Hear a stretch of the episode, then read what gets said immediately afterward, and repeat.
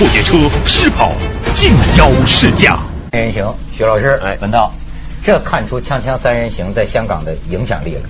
现在不十七大吗？对啊香港报纸爱娱乐呀，啊他就就是在报纸上呃图片编辑啊把三个香港的政治人物，啊就假设他们在聊十七大，啊做了这么一个图。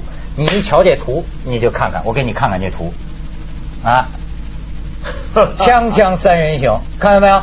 这这中间是这个这个特首曾荫权特首曾荫权嘛？我告诉你，还真有关系。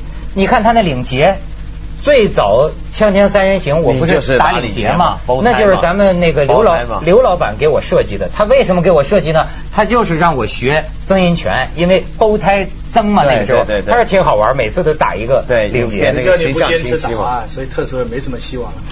对，要不然继续打下去，特首就有望了。那咱们心向十七大嘛，现在这这心向十七大。哎，这个十七大那那天我看人儿都出来了，我很高兴啊。那个你很高兴我很很高兴啊，就是胡锦涛主席啊介绍两位比较年轻的同志啊我一看就乐了，怎么了？都跟我有关系。又跟你有哎关，系这了？攀上关系了。什么人都跟你说有关系了。习近平那是咱姐夫啊，我见彭丽媛叫姐姐呀。哎，真的啊会一起一起走过去的。呃，胡别胡说，不，我同台演出，呃，不，真的是有有有关系。你知道，我一看报纸啊，他在河河河北正定县干过，你知道吗？这我石家庄啊，正定你知道吗？正定你知道吗？大佛寺。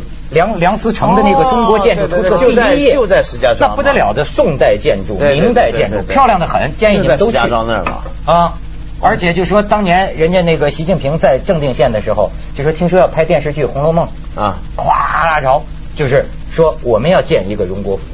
啊当时的有些人可能还不理解，但是后来发现，这个靠这个正定县，靠这个荣国府这个旅游业啊，啊那大收大旺，赚了大钱。哦，看所以他就跟你们有关系。哎呀，哎李克强呢？那李克强有什么关系了？李克，哎，我先给你们看他照片，是吧？啊啊啊你看，你看，咱们先看看这个，这个，这个，哎，这是李克强。你看，说年轻，咱们就看年轻。高中的时候在合肥，好像是八中，全班同学合影，啊李克强。你再看这下下一张，哎，这是现在的李克强的风采，是吧？你再看下一张，这是习近平，看没有？正定县任职时，在我们石家庄旁边任职的时候 照的，你知道吗？你再看下边好，你看这是呃他的这个父父亲嘛，咱都知道，哦长得很像啊，长得像吧？啊长得像啊。他跟他父亲长得像。你看啊左就左边是习习习近平小啊小时候，啊，习仲勋口碑是好，对对对对对广东开改革开放对对对对，他的口碑非常好。对，嗯没错。好，你继续。那哎你们还让我聊是吧 你关系没讲完啊。不关系我说我们很好奇啊。李克强跟我是什么关系呢？啊那叫同号。你知道过去在他 怎么不行吗？我我不能跟国家领导人一个号吗啊？可以可以他小时候是个读书如痴如狂，就是他那乡亲们呢，现在到村里吃饭的时候，那乡亲们都说我都不知道他怎么吃的饭，一页一页翻书，就这么就这么吃饭。哦小时候最爱看的书跟我一样，《水浒传》。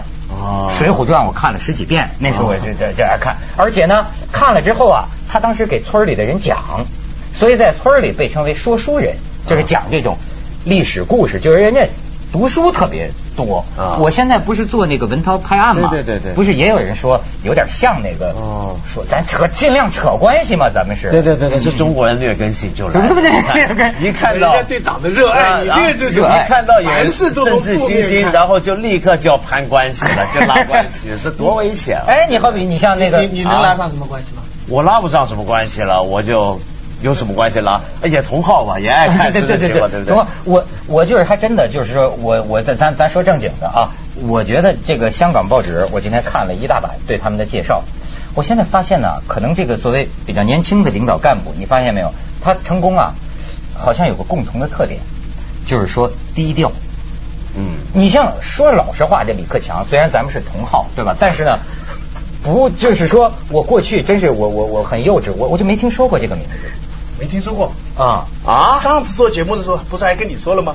小道消息，哦，你小道消息一般我都不听的，我但但你知道，不止你没听过，香港记者今天我看报上报啊，说昨天呢，在这个北京街上街上问一些街上老百姓说，你知道出来个新人吗？李克强。然后呢，这个访问街头老百姓，有些骑这个脚踏车的北京市民就谁呀？没听过。还还有个老百姓更呃弱智了，问他说习近平当了吧？他说那做了以后还回上海吗？哎，这人怎么怎么我看香港报纸那标题好像说是什么习近平可能掌管这个港澳的对这里的是有一个因为因为他们从逻辑上他，呃，他是取代曾庆红那个位置，对而曾庆红原来是主管港澳事务，啊他是管书记处嘛。对啊，对，有可能，有可能。其实呢，跟我真是有关系。我的天哪！你们天这两个，他你们这两个怎么就跟您有关系了呢跟我坏起的中国呃。关系最简单的是同龄人啊。嗨哎呀，悲惨啊！我说一看这个消息，我的国家是可喜可贺啊，我们自己啊就可悲啊。失落了。你看他同龄人，一看将来官至岭南教授，完了。完了没了！我以前有过一次，还想怎么着呢不不不，我听你我听你讲我以前还有过一次，有有一次听我在开车啊进一停车场，听到一广播说汤尼布莱尔，英国那个首相哈啊对好像才五十来岁嘛，对对不对？退休然后那个普京呢啊，也五十来岁。对嗯我当时呢一面在听广播，一面在想。不行不行，要做大事情啊！现在就要努力了，不能荒废时间了。就在这样想的时候，我的车的右边卡住了一根柱子，咔一声。这大事儿就来了。我心想，我真是没出息啊！就这么想想，胸围大是自己的车就卡住了。现在看到他们报道，，对这你就说明不要老想着胸怀大志，要留神脚下，对处处都是绊儿。完全没有出息。不过话说回来，这个真的是呃第一次共和国成立以后出生的人进入最高领导阶层。哦，是吗？啊，对这个海外非常关注。嗯对这个这个我们开玩笑归开玩笑，这个是在某种程度上是划时代的。对，而且呢，也有很多人关注的是什么呢？就是啊、呃大家之前就在猜这回这九名常委 他们的人选变化，主要想摸出一个什么，就是他有没有一个规律形成了。这个规律，比如说我们过去也听说过这个讲法嘛，就政治局常委呢，六十八岁就死线了，过了六十八就得退了。李瑞环创出来的规矩。对，这是有这么一个规矩嘛。那么这个规矩现在得到延续，那么就是六十八岁就是一个死线的时候呢，那么大家就觉得这很好了，很制度化了，这就表明呢，从外国或者是外间的角度看来，这是很好的。为什么呢？因为过去很长时间，大家觉得中国的政治啊很神秘，就是说谁上谁不上，好像无规可循。就找不出一个很常规的一个逻辑出来。那么于是呢，很多人呢就觉得跟你中国打交道呢有点困难，就是说，因为我们不知道你将来这个政治的政策的延续会怎么样。我今天跟你谈，那你明天又会怎么样呢？后来又会怎么样呢？但现在呢，就慢慢摸索出一个制度的规律，就说，哎，年龄有死线的，过了这个死线呢就撤了。嗯，你不同意吗？这当然是好啊，尤其在中国目前这样的情况下，下，这样划死线是比较好的。嗯，因为否则的话，你灵活处理就讲不清楚。哎呦，我听见我爸他们那个好些那个就是同龄人了，就是退了休，其实也是发牢骚，就是说我我这个高级工程师，我我一辈子的经验，嗯他有些可能确实是，就是说我我确实我在这个厂里待了这么些年，我我我比这些新上来的这些人呐。呃我的经验丰富，你知道他们是水泵厂嘛？对那个这个这个工作经验很重要。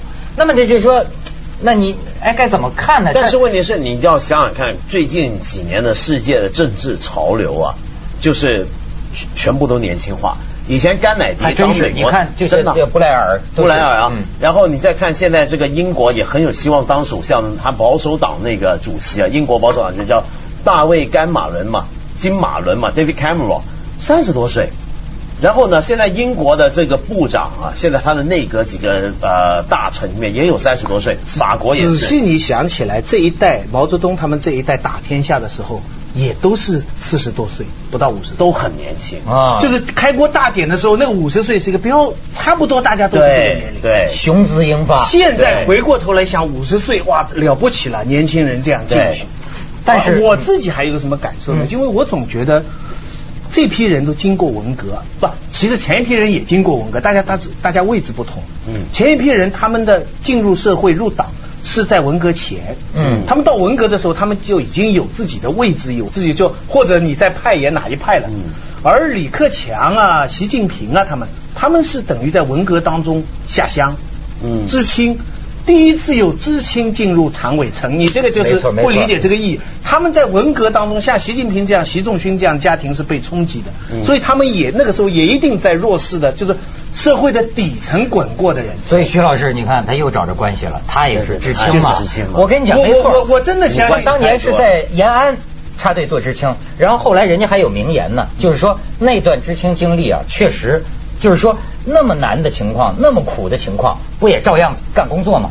所以说以后你再碰到什么情况，就想起当年当知青的时候，就说那有什么不能工作对，那毛主席以前说，你不知道中国的农民就不知道中国。但在中国的具体的政治环境下，他要是多知道基层的事情，多知道我们经过最困难的时候那我自己个人觉得很重要。嗯因为中国目前虽然制度化，但是我们大家都知道，人的因素还是非常重要。嗯。嗯，当然了，什么时候人的因素都很重要，我觉着。可是你刚去一下广告先，锵锵三人行，广告之后见，都攀上关系了。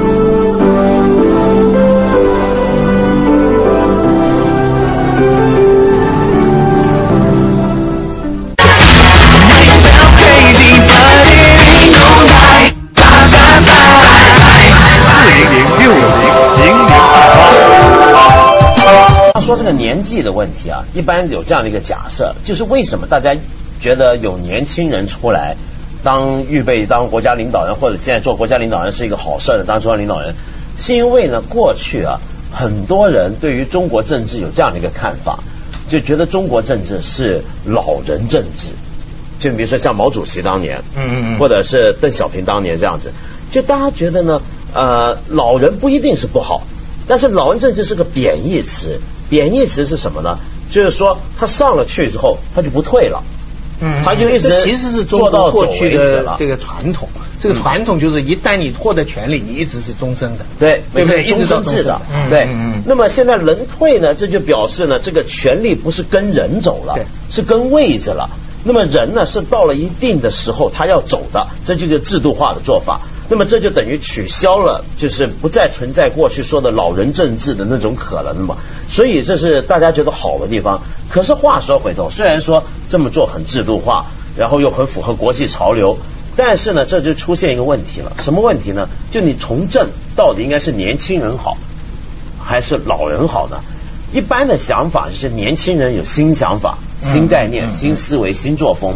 啊、等到你很老了，你才去做，你可以说你经验，但经验往往成为你的一个啊、绑住你的东西，嗯束缚你的东西。你比如说像日本这个首相啊，一年就换了，不就换了一个最史上最年轻的首相给换下台了啊安倍晋三是吧？嗯然后上了一个呢，就是典型的日本的老头政治家。嗯据据他们分析说，本来不会是他，只是因为那个麻生啊上位太急，搞得很多那个党内的大佬都反感。对最后就把那个福田哎，一个老人家，对，福田福田康夫康夫抬出来了。所以你看，这老人家呢，这时候就有作用了。而且有时候啊，你会看到有些年纪大的一些政治家，他真的在不同的环境底下，他处理的比较妥善，比较稳当。你刚刚说的经验，他稳。这个我我听你们说这个，我都觉得有风险。为什么不会啊这个其实对吧？我基本我按你说，就是我脑子里觉得政治的事儿聊聊起来，我觉得浑浑浑身发颤。所以呢，因为不是因为咱们那个节目啊，因为咱们这节目是跑题跑不停。你知道，我最近发现有些时候吧，人家会觉得，哎，明明是在头儿说这个事儿，后头就说别的事儿去了。对对对但是有时候人家会说，啊，你们全是说我呢。其实不是这么回事，不是我们自所以己脑子都没不是在想。不是，其实这个不单是政治的事，比方大学里也是这样。对我们讲年龄这个问题，比方说我们我们不讲政治的吧，嗯你大学里也是这样。你比方几个教授，你到一个年龄，比方六十五岁或六十岁要退休，但是其实大家都知道，这个刚过了线的这个教授可能水平非常高，很有对而比他年轻一点的这个呢，可能比他那就是大家公认都比他差蛮多但是他呢，一合约一来又是好几年，哎其实你给了他合约，他过几年比他现在年纪还要大。对但是你说否则怎么办呢？关键就在这个地方。所以有时候这个东西是很矛盾，那种感情上哈，像我，比方我说实在话，我看到像吴仪这样的，嗯这个这个这个政也说政治家吧，嗯退下来我都觉得蛮可惜的，就是像中央这样这样的人很少。但是他们说哦，也是因为年龄的关系，对对不对？曾庆红啊，什么都是年龄的关系。但是反过来你，他们就是说，要是你不那么划线的话，那中间就好像大学里也是这样啊，大学很难啊。大学，我倒是有一个感受，我觉得什么呢？就是在咱们平常生活里哈，它容易有一个问题，就是说呀，老一代的领导，我跟你说啊，实际上慢慢的呀，我没法跟他说话了。你知道是什么意思吗？因为呢，比如说你你你你在一个公司里，他老一代的领导，我们都很尊重。呃呃，你你你的那个这个这么多年来形成的威望都特别高，我就发现呢，有时候比如说你谈工作上的事儿，你得跟就是中层干部谈，我们年龄相近呢，大家彼此之够哦你没有那个你还是觉得年龄会没有那个尊卑。我我我我就举一个例子，你像是咱们老板对吧？其实心里太尊重了，所以有些时候呢，就是说，你哎呀刘老板，刘老板年纪不大，呃，不是，他相比起在你像文道这个年龄，咱们公司现在你看具体做节目的，他就是让这些具体做节目的呃来负责了嘛。这些呢，我们谈可以平等的谈，你明白吗？可以平等的谈。你说我有什么要求？我做这个节目，我认为你应该怎么怎么着嗯嗯？哎，你们做的有错误，这大家可以谈痛快了，你知道吗？但是有的时候呢，你像，哎呀，他当年那都是带我们出来的人，是我们的老师。师长辈儿的人，而而且呢，现在又那么高的位置，这么大的一个台，你明白吗？像我这么个小小打工的呀，跟他谈工作，一个是觉得人家管的事儿太多了，人家顾不到你一个个人；再一个呢，有些事儿，比如属于条件要求或争取等等，跟这个老师啊，你就好比说，你跟老师这个辈儿的人不好争。对父兄辈儿的这这个好像不好说话。我懂你意思你明白我的意思吗？我懂你意思，但是这样子讲，就是说一个人呃，是不是年纪成不成为一个，就是说他能不能胜任某个工作的这个考虑啊？呃，其实我们要理解年龄啊，它只是一个是其中一个因素对，而且它是个很模糊的指标。就年龄不能够决定一切的原因在哪？比如说，通常我们假设一个人到了某个年纪，比如说大学教授，到了某个年纪他就该退休了。所以我们假设人到了某个年纪之后，他的智力可能会对退化，他的记忆会力对反应啊当然了记忆力会下降记忆力会下降吧，然后反应会缓慢，会下降精力但是会不会下降理解力增强呢？有理解力会增强理解力会增强。好，那么我们通常会有这个，比如说呃，做很多呃牵涉体力活的，对不对？也都有这个界限。但是这就问题就来了，就这个年龄只是个很模糊的指标。我们见过很多人。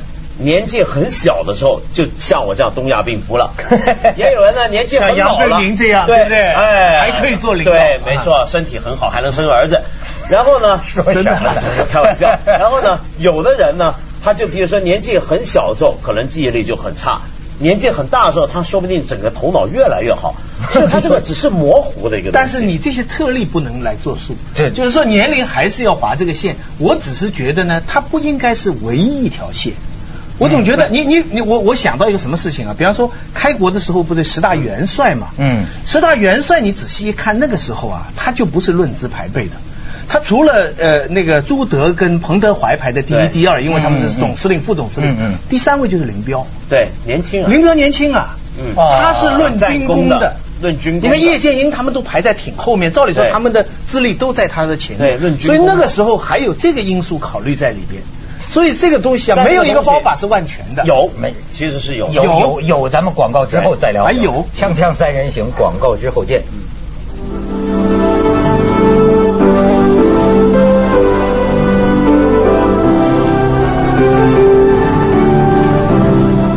哎，对，其实还有一种方法，什么方法呢？就当然是国情不同了，每个地方做法都不一样。我们刚刚说的世界潮流都是指选年轻的领导人，对不对？对可是呢，我们也看到，在过去几年啊，也有一些年纪很大的人做国家领导的，比如说在上个世纪八十年代，里根是做到很老的，对不对？那么其实啊，对很多国家来讲，政治人物的年纪的问题，反而还不如大学教授的年纪问题呢那么困难，那么难搞。为什么？他们去选就好，就是说，那他们没有，通常是只有他可以用选只有对他只有下限没有上限啊下限就是说你必须过某个年纪才能够被选。但是你要到多老才不能被选呢？那就没事儿的，那是老百姓自个儿判断，说哎呀他会不会太老了？就老百姓来哎判，断。但但是大家的公认的权利就是说，一个在位置上太久了以后，就怕这个权利跟这个人的关系哦那那就会有有指定的任期嘛，指定任期，你你你看现在传出来中最多相对于呃十七大这么正面的国际的反应，大家都知道前前一阵俄罗斯关于是吧对那个普京的这个大家听到就掉眼镜了。你你听过没有？他肯定没他做总统跟他讲这个这个吧哎呀他做了两届总统了。嗯他们宪法规定一个人只能做两届。嗯那么他快下来了，可是他年纪也轻啊，这个胸口露出来很不错啊，他练空手道啊现在呢，他就重新参选，他有可能说要下一次做总理。哦那么你想，他要做总理，那总统还能管事吗？对不对？所以这种呢，人家不是对他个人有意见。说实在话，他后来他据说出来否认了，他说他不会做。就是说，强权人物，你在这个位置上久，人家就会。你知道以前蒋介石台台湾的那个时候，嗯人家建议叫他推荐说，你总统任期到了，你推荐吧。蒋介石就说，我推荐赵元任。语言学家赵元任不对语言学家，赵元任 啊。哦赵元来这个人，哦 赵元任那个赵元任哎 然后人说那赵元任过不不合适，那再找谁？于右任。这对不对？这都已经成了笑话经典笑话了。徐老师，他刚才说大学教授，我倒真想问问你，你你你能感到年龄对人的影响吗？你在某些方面肯定感到，就记忆力。嗯记忆力啊，人家说二十五岁就是一个坎儿，二十五岁以后读书啊，忘掉的就比记住的多了。你到了四五十岁以上啊，你学生的名字就不太容易记住了。一看书，但是当然理解力会加强。嗯那么，但是到了六十多岁呢，当然精力会下降。但是就是人跟人的差别是很大的。嗯，人跟人的智力差别，所以真的会出现有些人到了八十岁照样非常，我就碰到过有这样的，看到过这样的人，到了八十岁说话非常清楚，但也有些人生活当中五六十岁就就有点老态龙钟。嗯，他们说就所以你们讲这问题啊，我是觉得啊有的时候一刀切是件没有办法的事情，没有办法。特别是在比如说人口众多嗯。啊那个的一个地方，你会发现，你看这个打工仔最常投诉的是什么呢？说这公司简单粗暴，嗯你没有考虑到我的特殊性。